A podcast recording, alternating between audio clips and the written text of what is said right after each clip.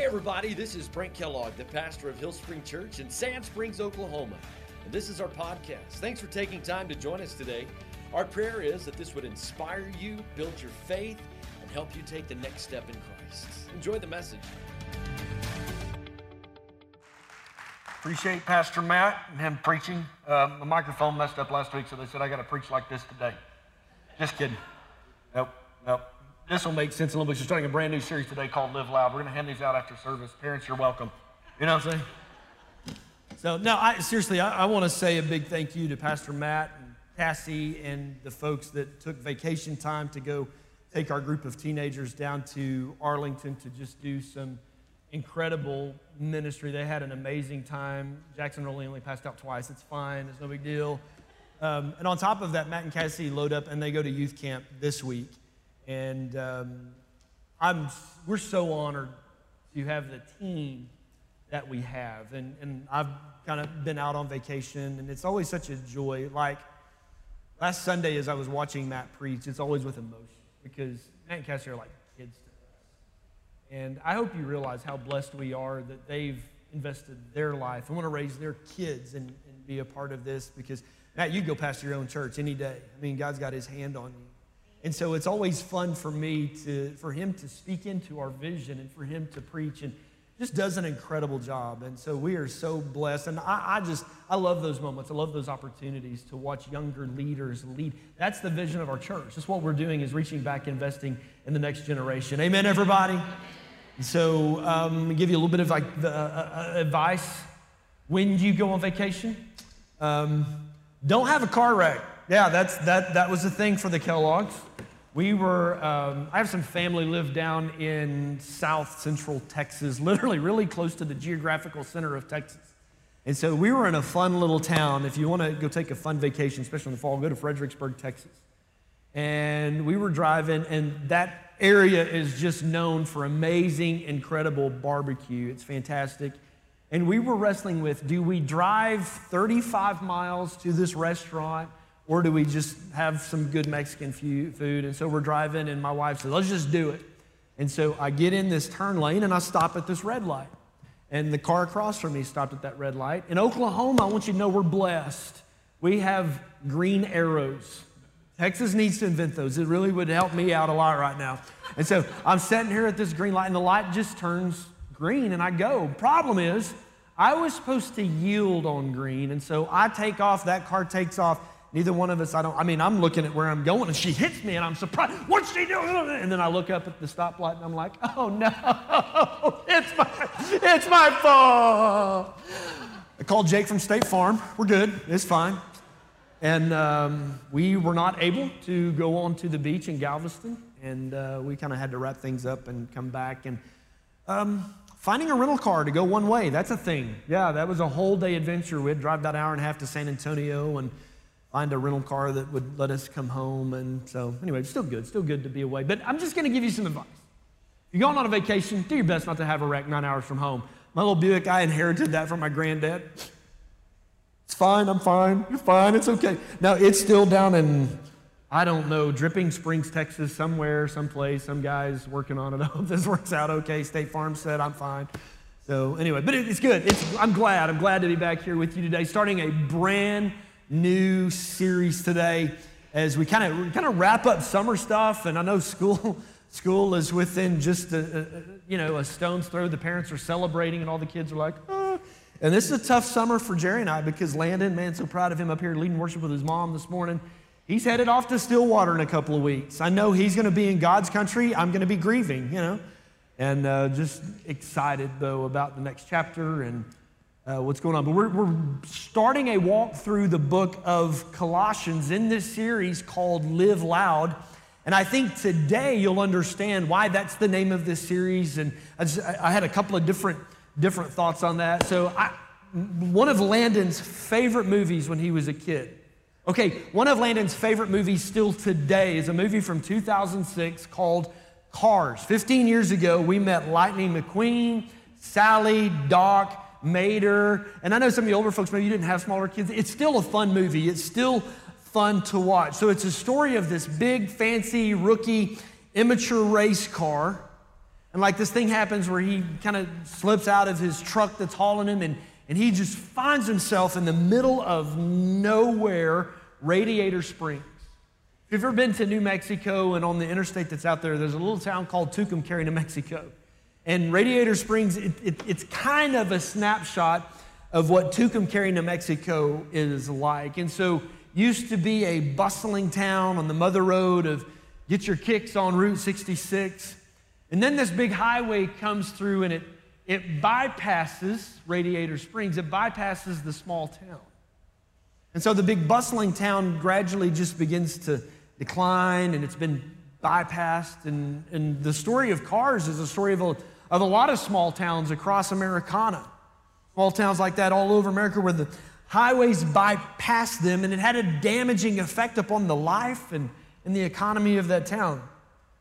From this day forward, when you read the book of Colossians, I want you to think of Radiator Springs. I do. I, I, want you to think of Cars and Lightning McQueen and Tow Mater, you know, and, and, and because what happened in the town of Colossae is very similar to what happened to Radiator Springs. Colossians is what we label in, in our theology study as a prison epistle. No, I'm not, ca- I'm not cussing at you. Epistle means letter, and it was written by the apostle Paul. Most think while he was under house arrest. He wasn't really in full blown prison, but he was in house arrest in Rome. I'll talk more about that. Colossians chapter 1, verse 1 says this this letter or this epistle is from Paul, who is chosen by the will of God to be the apostle of Jesus Christ. And then he says, from our brother Timothy. So he co writes this letter with Timothy. We're writing to God's holy people in the city of Colossae who are faithful brothers and sisters in Christ. May God our Father give us grace and peace. This is kind of a very common greeting from Paul. It's like we get on the phone and, hey, how you doing? How's mom and them? You know, and he, he would just say that, tell who's writing, and he says, man, may God just give you grace and peace. But if there was ever a time we needed that blessing on our life, it's today. Amen, everybody? So just a couple of notes of interest. This epistle or this letter from Paul, and he makes that statement from our brother Timothy.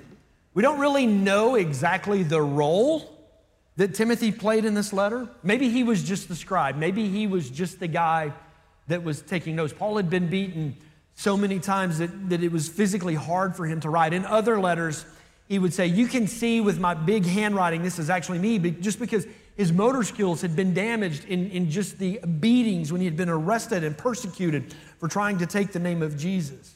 And so we don't know what role Timothy played. Maybe he was just the scribe. Paul kind of spoke the words and Timothy would write them. But I think it's a pretty safe assumption that there were some conversations.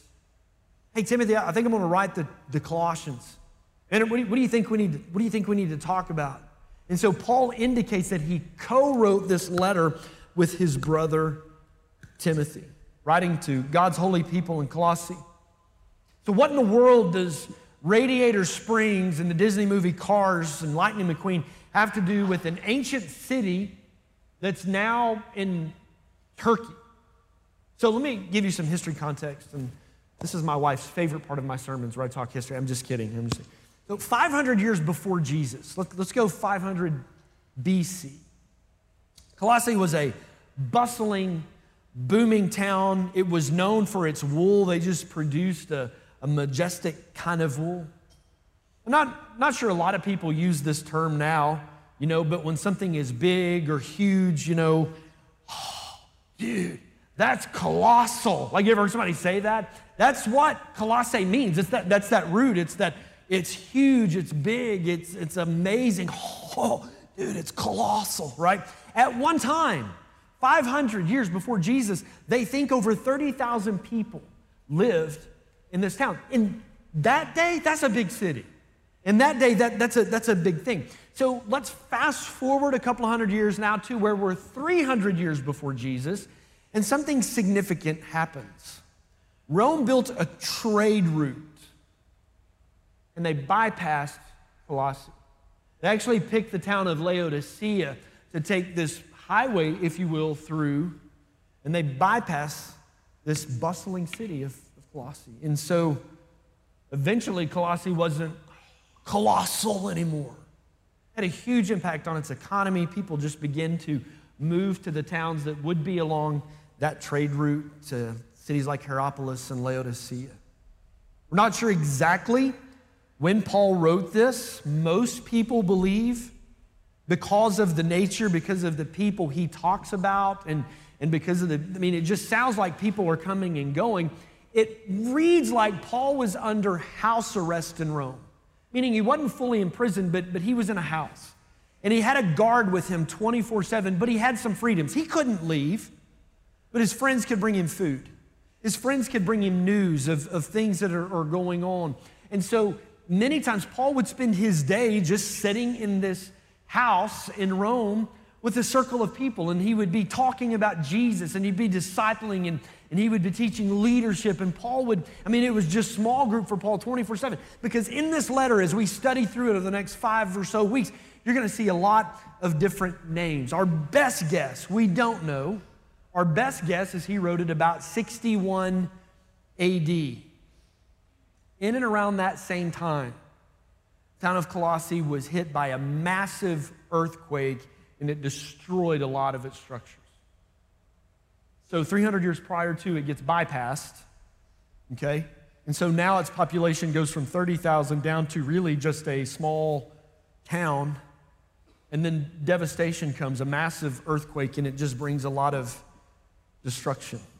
Eventually, the rise of Islam, because they had built a big church there, and it really was a, a Christian community. Christian become dominant. But through some of the Turkish wars and because of the rise of, of Islam, Colossae would eventually be completely abandoned. This is what Colossae actually looks like today.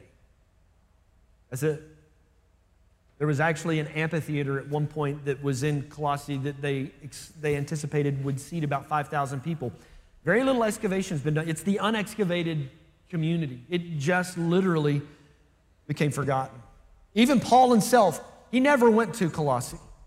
He knows what's going on because of one of his friends, Epaphras, who we'll refer to as Old Pappy from now on. But Paul had never been to Colossae, so he's writing this letter to Christians He's never personally met, he's only heard about them. He's never been to the church that's there, he's never been to the homes, but yet he's inspired and prompted by the Holy Spirit to write this letter to the Colossian people, which we now have included in our New Testament. Verse 7, he said, You learned a lot about the good news from Epaphras. That's his friend, that's his connection. That's how Paul knew what was going on in Colossae. He's our beloved co worker, he's Christ's faithful servant, and he is helping us on your behalf. So here's the, here's the catch the church at Colossae was a relatively new church, and they're new Christians. And new believers sometimes are just an easy target for bad theology. Sometimes people that are just new in their faith, they don't know what, what to believe. Maybe they're, maybe they're not rooted, and we're going to talk about that in a couple of weeks. Maybe they're just not grounded in God's word. And so somebody who can come along and tell some funny jokes and make it sound spiritual and, and you know, just put on a great presentation and can, can maybe sway you to follow some bad ideology or bad theology, if you will. And that's exactly what happened in Colossae. There were teachers that would come through and tell them that you don't have to worship Jesus so much. Instead, spend your time worshiping angels. And there was just some bad teaching that they were exposed to. And so, Paul, in his prompting, writes this letter to kind of say, hey, let me give you some truth. Let me give you some theological truth that you can be grounded and that you can be rooted in. So Paul writes this letter to guide them, and it's interesting. A letter that was written 1900 years ago. How the Word of God is living, powerful, and sharper than a two edged sword, and it bridges into today, into many of the things that you and I are experiencing in our lives, in our circumstances, and in our culture. I want to spend some time first so in Colossians chapter 1 verses 4 and 5. He said, "For we have heard we have heard of your faith in Christ Jesus and your love for God's people, which comes from your confident hope of what God has reserved for you in heaven. You have had this expectation ever since you first heard the truth of the good news." we've heard. Paul didn't know them personally, never seen them with his own eyes, never been there, never been to the church at Colossae. But their reputation, we have heard in a tough, dwindling, hopeless, potentially even devastated city, the Christians in Colossae were living loud. Their reputation. Paul's bragging on them, he's patting them on the back. And we've heard about the good things that God's doing. We've heard about your love. We've heard about your faith. I, I just wonder when people hear about us, what do they hear? When people hear about our lives, what's the story? Are we a people of faith? Are we a people of hope? Are we a people of love? Are we people that is bringing hope to a hopeless community? This is a constant theme of Paul's writings. He would constantly come back to faith, hope, and love. Faith, hope, and love. Faith, hope, and love. Three remain faith, hope, and love. The greatest of these is love. And Paul encourages a church that he's never met. He says, You're doing great. You're living so loud that hundreds of miles away in Rome, I have heard about what God is doing in your life. We all have megaphones. I'm not sending anyone home with your kids, by the way. Be lawsuits filed over that. well, we all have megaphones. It's our life. It's our story. It's how we live. It's our Facebook. No, I won't go there. Okay. I want to live loud. I want to live loud in a good way. But the only way this thing works is if I punch the trigger. Then there's this button over here. Just seeing if Jimmy's awake. Good. You got to punch the trigger. If you're going to live loud, you got to punch the trigger. We'll talk about three triggers this morning. I've already mentioned them. And for those of you that cheat on your notes, if you want to write this down, the first trigger is faith. We have heard about your faith in Jesus. I've never met you, never been there, but I've heard that you're a people of faith. Paul is proud of these new believers. He's proud in a good way. He's celebrating their faith. We live in a day and a time in a world where it's pretty easy to not even need faith. We got lots of technology. I mean, it's not until crisis hits, right, that, that we need faith. it's, it's pretty easy today to not need God. Matter of fact, we're becoming more and more and more that culture. More than any other time in history, it's pretty easy today to not even really need a faith. It's way too easy today to be self sufficient. But faith is the beginning of our relationship with Jesus. That's what Ephesians said. Paul said that to the church in Ephesus. He says, For by grace you are saved through faith. Faith is the beginning of our relationship through Jesus. If I want to have a live loud kind of faith, there's a couple of thoughts to help me grow my faith. And maybe some of you are here, you're like the Christians in Colossae. You're just getting started on this journey. You still just have that fire and that zeal and that energy. You're like, man, I do want to grow my faith. Maybe you're like me, you've been saved since you was five years old. Maybe your, your faith's kind of gone on a summer vacation. And man, just some things this morning. Maybe you know them, maybe you've heard them. Just some practical triggers so that we can live loud with our faith. The first one would be read the Word of God constantly, continually, daily. Not just something that you would hit a heart on Facebook or a scripture you might read on Instagram, but purposefully take time to spend time in God's Word. Romans 10 17. So then faith comes, grows by hearing, and it ain't by hearing me sing. I'm just telling you, that is not what grows your faith. It will grow your patience. You know what I'm saying? But faith comes by hearing the Word of God, spending time in God's living, breathing Bible, His Word that we are so blessed in this point, in this day, in this time in history. Everybody in the world has access, or I would hope that everybody, at least in America, has access to a Bible, and that's God's love letter. That's God's sometimes His words of correction, and it's there to help grow and feed our faith. So my day is dominoes. It just, it just is. You know, you see people make those fancy things and, and with dominoes and put one here and one there and one there, and then your toddler comes to help and you know. But my day is dominoes. And so I've got two or three dominoes, and if one of those dominoes doesn't fall or if one of those dominoes is missing, my day just kind of and it just kind of dies right there.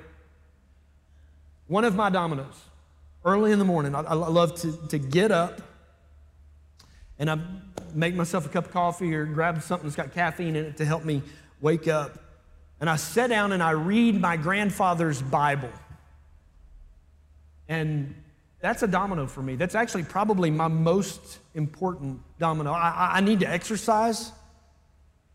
But man, this one, if I don't sit down and feed my faith with the Word of God, we are bombarded so much on a daily basis with so much information every day. Why not start with God's information for our lives? And so, man, if you want to grow your faith, the first thing I would do is grow your reading time in the Bible. Hey, books are great, devotionals are awesome, but man, just open. I'm in this thing right now where I'm just reading the Gospels. I'll grab a psalm every once in a while, but I'm just, I'm just in this cycle. I'm just reading what Jesus said. We got to read the word. Second thing is do the word. Don't just, just read. It's important to read, it's important to get it in you, but if that's as far as it goes, then all of a sudden your growth is going to be stunted. James says it this way don't just listen to God's word, don't just hear God's word. Like they didn't have a Bible to read back then. The only way they could get it was when a preacher was teaching them. It says, listen, don't just listen to God's word, you need to do what it says. Otherwise, you're fooling yourself. It's not enough just to consume it. You have to live it out. You have to do what it says. The Bible says, I need to forgive. So I need to do it and see the power of forgiveness come alive in my heart. The Bible says I need to serve. I like love my neighbor. I need to do that and see the power of that come alive, not only for what it does in the people that we're helping, but what it does in my heart. The Bible says we need to live open-handed, live generously, and watch God at work. Not only the kingdom difference you're making, but what the difference it's doing in your life. Don't just be hearers of the word, but doers of the word. And surround yourself with faith people. Hebrews 10 24, let us think of ways we can motivate. Let us think of ways we can encourage one another towards acts of love and good works, and let us not neglect our meeting together because we're too busy or don't have time or it's too risky. Listen, as some people do, but let's find a way to encourage one another. You need to surround yourself with faith filled people. People who bring out God's best in you. People who will celebrate God's best in you. I'm going to go here. People that would love you enough to say, hey, you got mustard on your face. You want to go on vacation and fail to yield on a green light, and now you're mad at the world and you're crying, Oh God, where are you?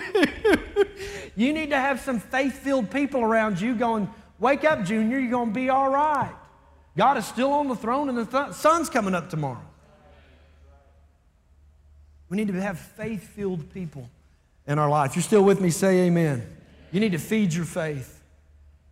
Or spoke this, I can tell you where I was in my driveway. I was just walking and praying and I can take you right to the spot of my driveway. The Lord said, Everything you do either feeds your faith or feeds your flesh. Everything you do. You need to feed your faith.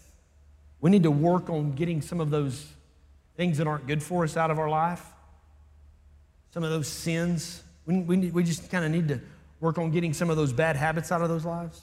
We need to put those things in us that, that build our faith, build our stuff. I have a I have a bad habit of listening to country music. I do. I love me some country music, right? That if that's all I do, pretty soon I kind of start to think that no one has a pickup truck that runs. My dog's cheating on me, and mama's in prison. I mean, if you just listen to country music, that's where you start to let yourself go. All right? Young people, listen to me. All the parents are going, Amen, that's really good. The voice you allow to speak into your life. Can I go here for just a second? The voices you allow to speak in your life. Listen, it is easy to have a day filled, spent hours upon hours watching YouTubers or TikTok and never actually even open your Bible and read it. You have to feed your faith. Everything you do either feeds your faith or it feeds your flesh. And so let's take some small steps about cutting some of those things out of our life that are not spiritually good for us. Amen? I would say pray big prayers. Pray big prayers. Watch God work. I believe the answer to those prayers may not always be what we want, but, but pray big prayers. Pray big prayers and then just watch God work. And then And then, then continually think back and see, I struggle here. I'm just, I'm telling you, summer vacation, Brent, struggling here. I forget to sometimes think back down through the years when God showed up and made himself faithful. And when I do that, when I think about all he's done, as many times as he's been faithful for me, that will also grow my faith. We need to pray big prayers and just watch God work. Live loud, grow your faith. Paul says, Listen, we have heard of your faith in Christ Jesus and your love for all of God's people. That second trigger on the megaphone, the first one was, was your faith, the second was love. I want to live loud with love. In a town that used to be colossal, in a town that used to be big, in a place that was demolished by an earthquake, no one was moving there. It became a hopeless place. The Christians there had a reputation for loving each other. And, and so the word love, like the Greek has four words for love, we, we, we have one.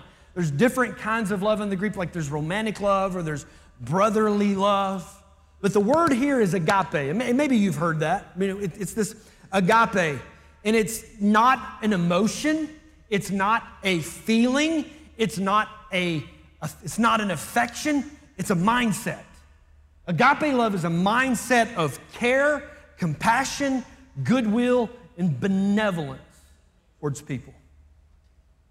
This love is so compelling, this agape that's used right here that Paul uses when Jesus was talking and, and, he took the whole entire Old Testament. There's 613 rules or laws of the Old Testament.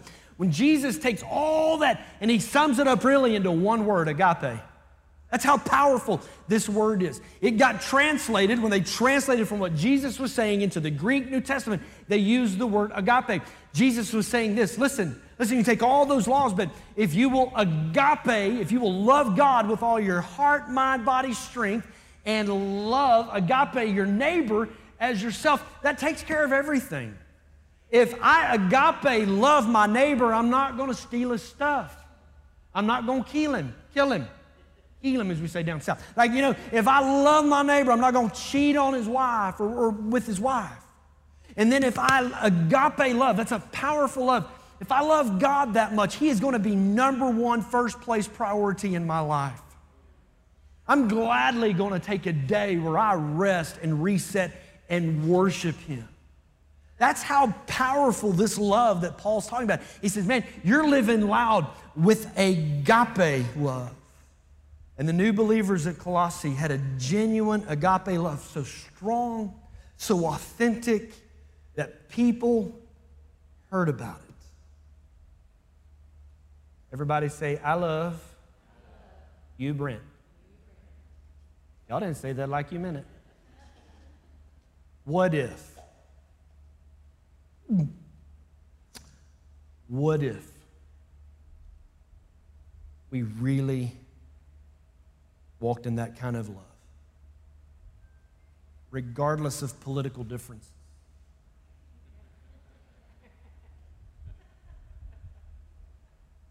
I mean, what if,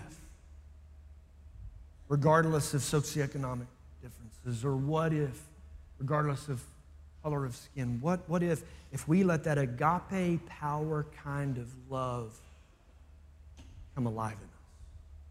You talk about living loud. Today, more than ever, the church needs to live loud with agape love.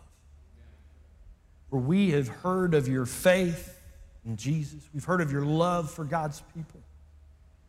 And that comes from your confident hope for what God has reserved for you in heaven. You've had this expectation, man, since you first heard the good news, since you first heard the gospel, since you first got saved then you kind of put this earth in the background and you started saying, Man, I, I, know life is good here. I know I got a wife and some kids, and, and I know I got some people around me that love me. I know things can be good here. They can be hard too. But then I tell you what's going to be really good is when I get to see Jesus. See, I think we've lost that. I think this life, I'm preaching now for just a minute. I think this life is so good and so comfortable that, like, ah, heaven, yeah, I mean, I'm, I'm ready, you know, I guess, but boy, I sure don't want to miss my grandkids. But man, they had this expectation. And that's what I'm like, Jesus, I'm just ready. Just come get me. I want to see my daddy. I want to see my grandparents. What if we just let earth fade into the background and we focused on the eternity we're going to spend with Jesus? That's why they were a confident people. Kill me? I don't care. I know where I'm going anyway. They, pre- they do this for you last week? Man, you got them ready for, brother, I owe you. I'll buy you lunch this week, right? I love the way this third trigger is hope. Is live loud with hope. Man, the church, the church ought to be living loud with hope instead of melancholy and Listen, and it's okay to have bad days. Depression is a real thing. But I'm just telling you, we have something the rest of the world doesn't have. We have a confident hope in our Savior, Jesus Christ. And I love the way the New Living translates this. Maybe because when I was talking through this, some folks are like, I don't have the word confident in there. I love the way the idea that the New Living is trying to convey here. They say, with a confident hope. So, which, which begs the question what's the difference between faith and hope?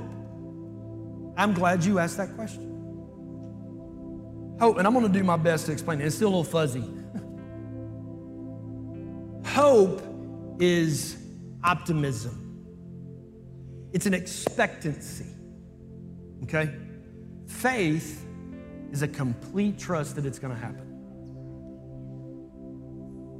Hope is this expecting that it'll happen, but faith is I have complete trust that it's going to happen, right? Faith says, faith says, I know God can. Hope says, I believe He will.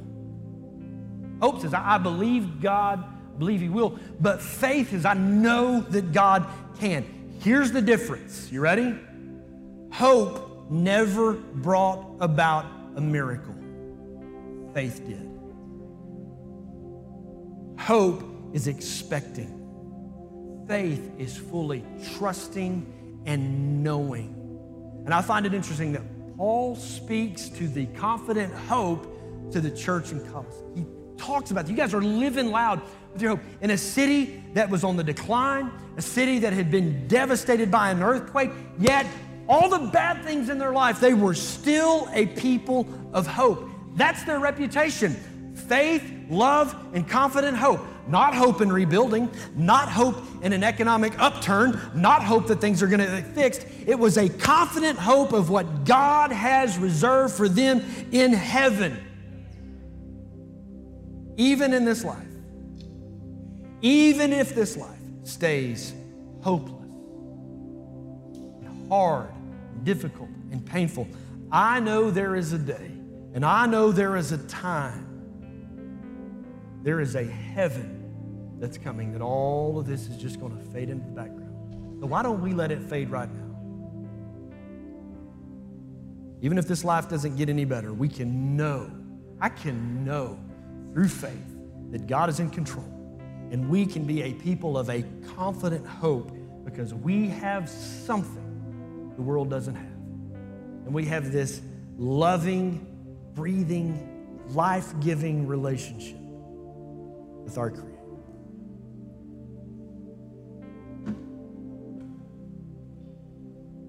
I want you to live loud. I want Hillspring Church I want us to be a place where people have heard of our faith. Man, it's been a tough season. Man, it's a tough time, but, but I know God's in control. Uh, uh, of our love.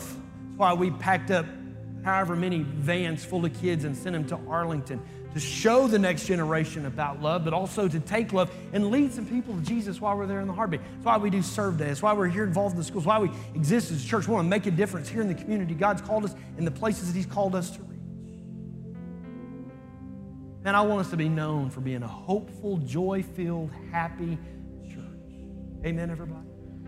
My question do you have that relationship with Jesus?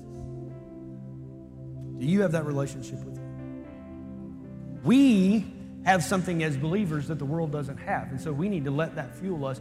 But if you're here today and you don't have that, I'm, I'm going to tell you, God never intended to be in a relationship, never intended for salvation to be complicated. It's, it's pretty simple.